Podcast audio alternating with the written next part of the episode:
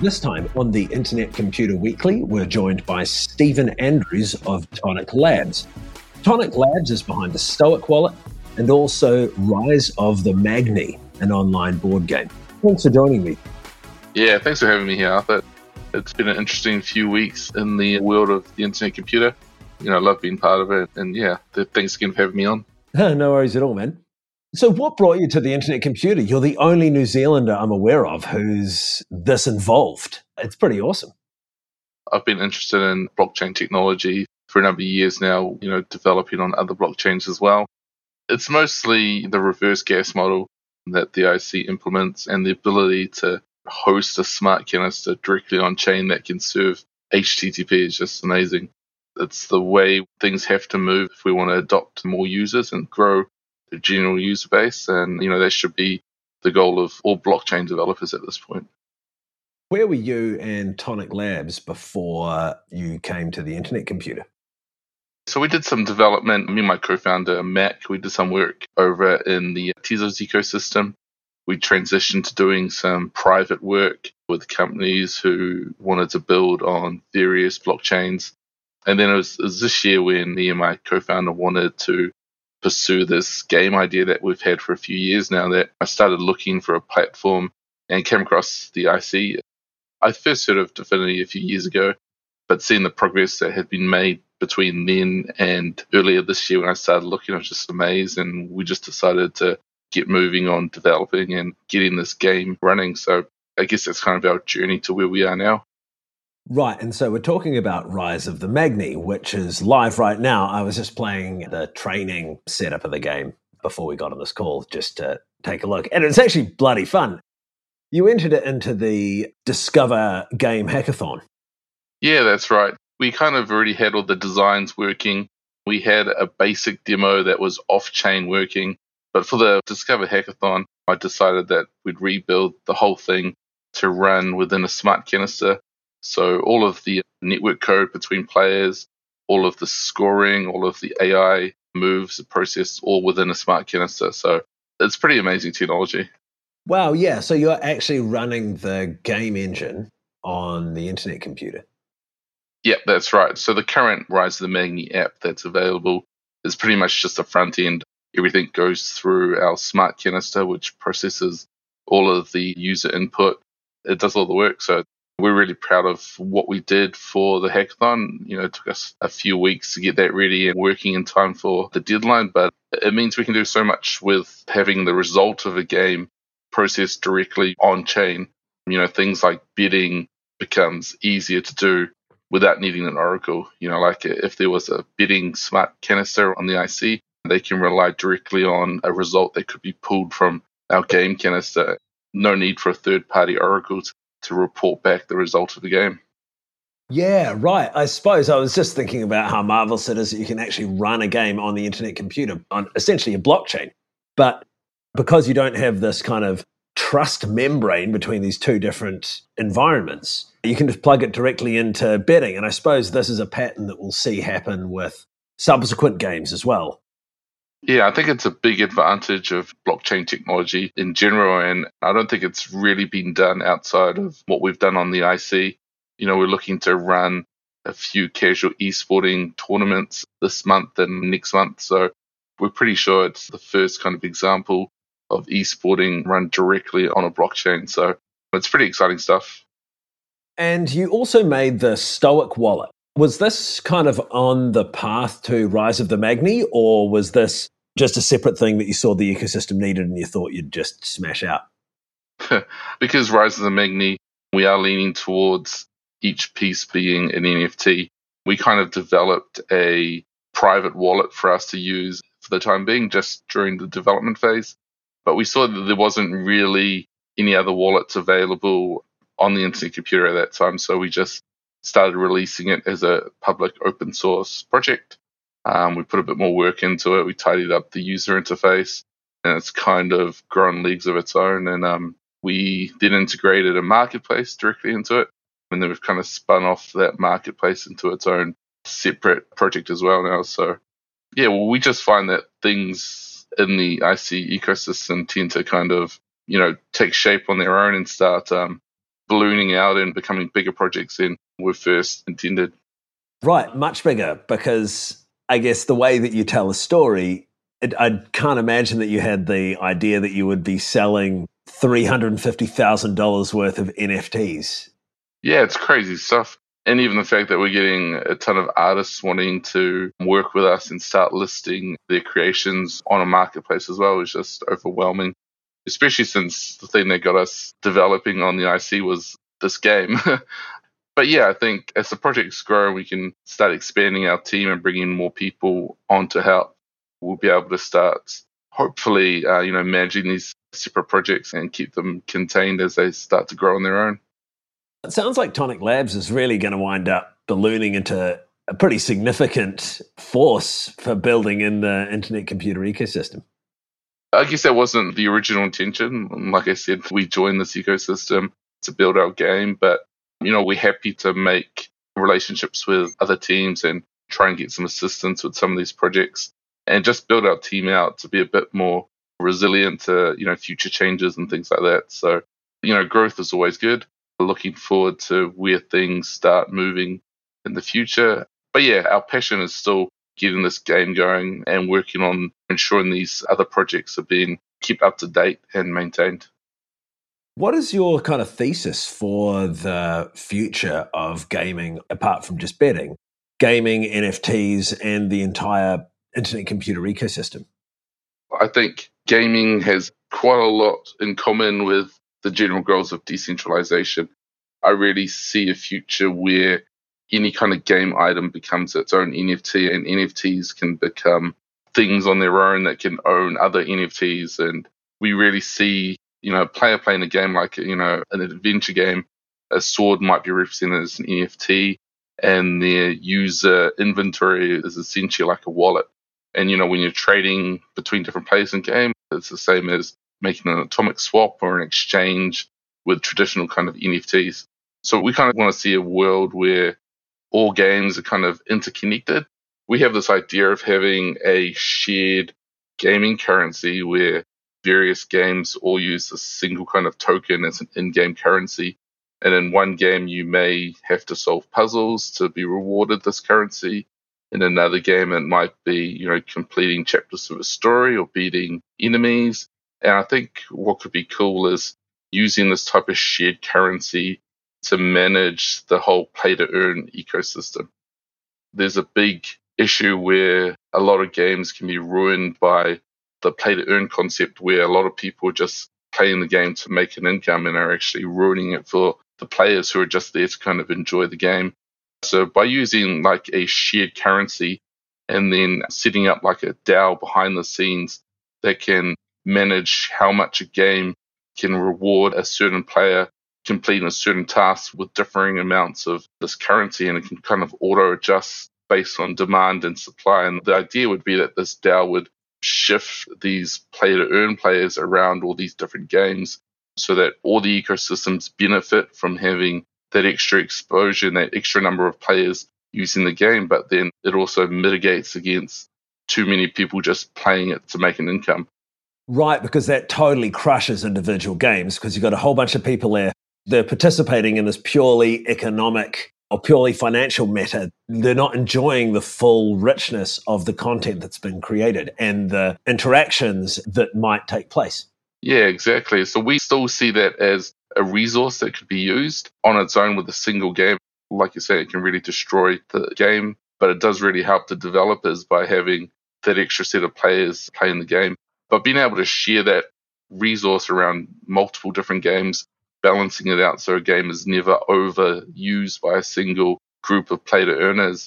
I think is a real cool mechanism that we can do on chain using like a DAO behind the scenes that can, you know, see which games are generating too much of this token and auto adjust how much is being rewarded for those tasks and maybe increase it in a different game to get these play to earners to move around because the play to earners aren't actually missing out on anything, they're just having to go play a different game.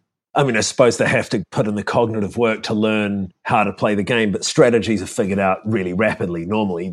You'd assume they probably already exist by the time one game has become tapped out. There's always going to be other places to go. in the hypothetical that you've got a single consistent volume of currency being produced all the time, you'd presume that's just going to go to another game if rewards are being reduced in one. Yeah, I think because these play to earners are totally based on economic incentive, you know, you make it not economically viable to continue playing one game, they'll end up either learning another game or just pursue some other type of venture for the time being. It's similar to like the old mining setups where that jump between the different chains based on which one would generate the most revenue at the time based on you know the price of the given currency and the hash rate of the machines and the difficulty of the chain. So it's similar to that. One of the analogies that we like to use is what happened with graphics cards in general. Like everyone, all these miners started buying up a ton of graphics cards, and it was good for the producers of these cards because they had the revenue to be able to really develop their technology and come out with these real top of the line cards. But normal users who just want to play games can never get these graphics cards because you know the miners are just picking them up and using them. So it's the same. We don't want to ruin a game's ecosystem in that way. So, like I said, setting up this decentralized organization that runs on chain behind the scenes to kind of auto adjust these values, I think could be a really cool use case and something that we really want to try and help move toward in the gaming industry and with blockchain technology. Do you think there'll be issues with the kind of hype driven, get rich quick? You know, we want to have our own currency so that we can capture all the value of this game and we don't want to share kind of attitude that might come from some game designers?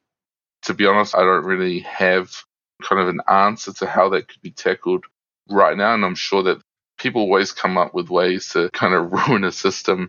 And a lot of these ways we probably can't even think of right now until something like this were to be developed and released, there's always going to be kind of issues like that. And the best we can do is kind of try to see them and try to come up with ways around them. You know, I'm not almost saying this is going to be the perfect kind of way to deal with how to prevent play to earn kind of ecosystems from being ruined by the economically incentivized individuals. But doing something to move towards kind of mitigating against that is what we want to try and start. Interesting. I can see how, kind of, at the end of the day, these flash in the pan games like Axie Infinity, for example, feels real flash in the pan, right? Like there's so much enthusiasm behind it. But it's like people playing this because they enjoy the game or because they are trying to earn a whole bunch of money. Yeah, exactly. And that's what I kind of want to move away. I really hope Rise of the Magni doesn't become like that. We developed it because we really wanted to come up with a strategy game that could actually be used in like a tournament format that's also fun to play and fun to build. But yeah, it could happen. And like I said, there's bound to be plenty of developers out there who, you know, when they go to build a game, their intention is to kind of create an ecosystem like Axie Infinity. But yeah, I think if we can help out the game developers and the game designers who actually want to build something to be played and to actually be enjoyed, that's really cool. Can you describe what it is like to play Rise of the Magni? There's some examples of old school games that are similar. There's a mini game inside another video game called Final Fantasy IX that I used to play as a kid. And they had a game, the mini game was like a card game called Triple Triad, I think. It's essentially similar to that, where you place a tile on a board and each has like a value. And with Rise of the Magni, the shape of the tile is actually a hexagon. So each magni or tile has six edges. And the idea is that every time you place a piece, you want any edge that's facing an opponent's edge to have a higher value number so that you score a point for that edge. And then also, if you can connect three of your magni together, you score a point for the corner that's connected between them. So that's essentially the basics of the game.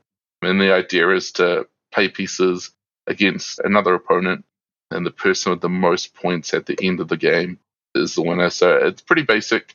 We want to hopefully add some other elements to it in future, I like being able to upgrade your pieces and things like that, and even like elements. You know, one of the hexes on the board could be like a water hex, similar to like Settlers of Catan, and the Magni that's a better in the water would get like a bonus from it, things like that.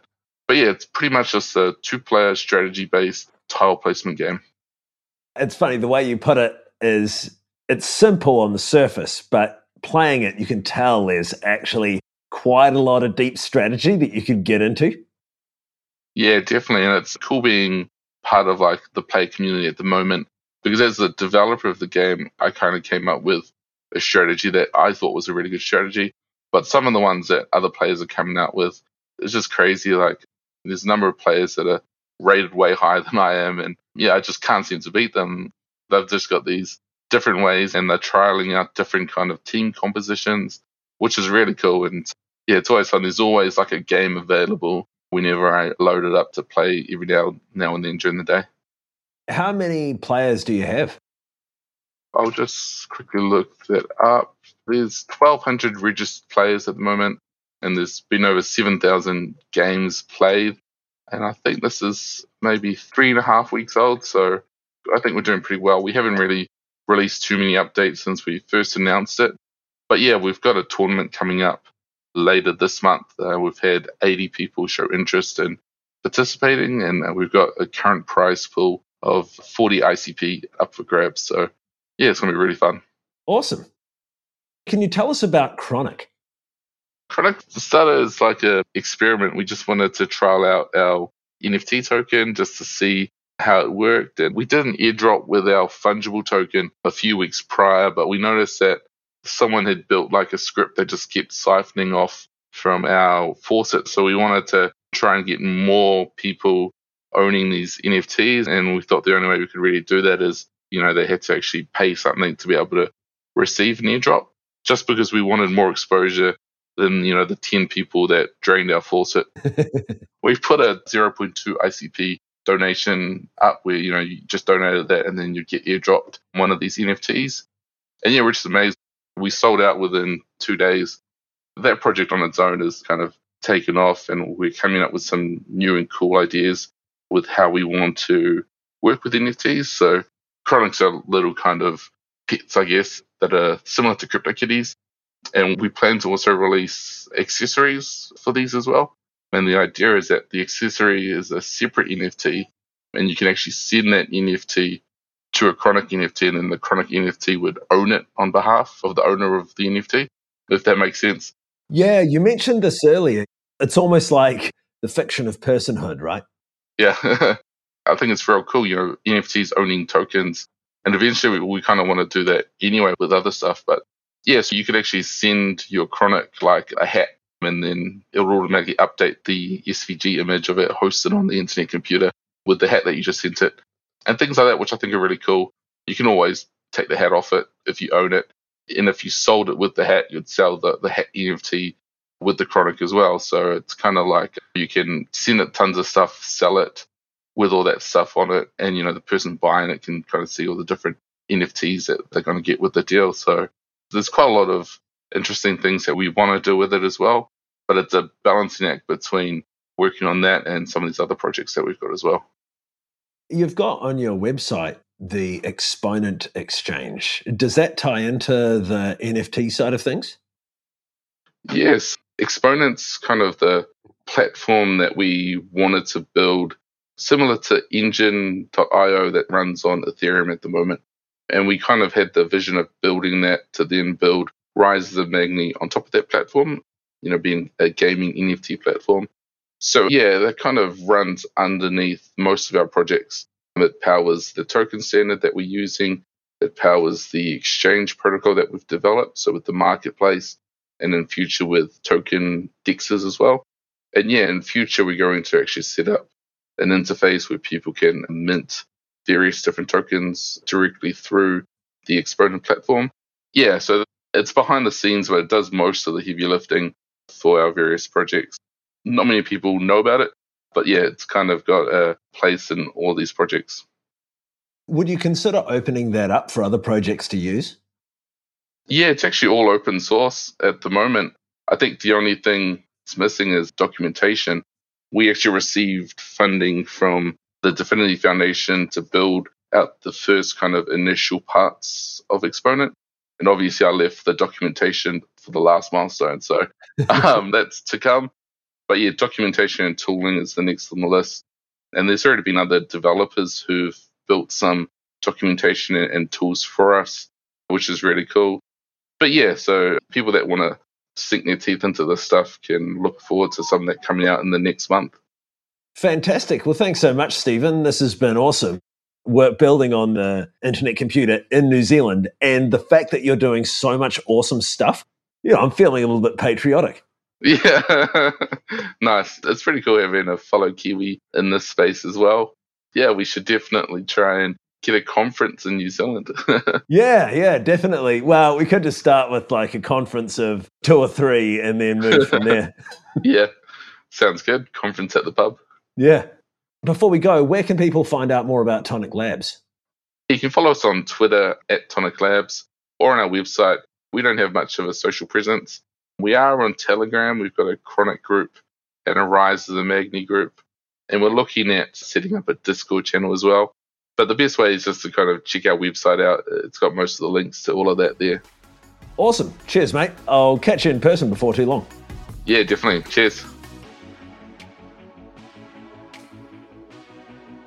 The Internet Computer Weekly has a sister newsletter featuring news, project updates, interesting tidbits, and reading that come up over the course of the week. Together, they are part of a larger effort at ecosystem building we are calling the Cycle DAO. Visit cycledao.xyz to subscribe and learn more.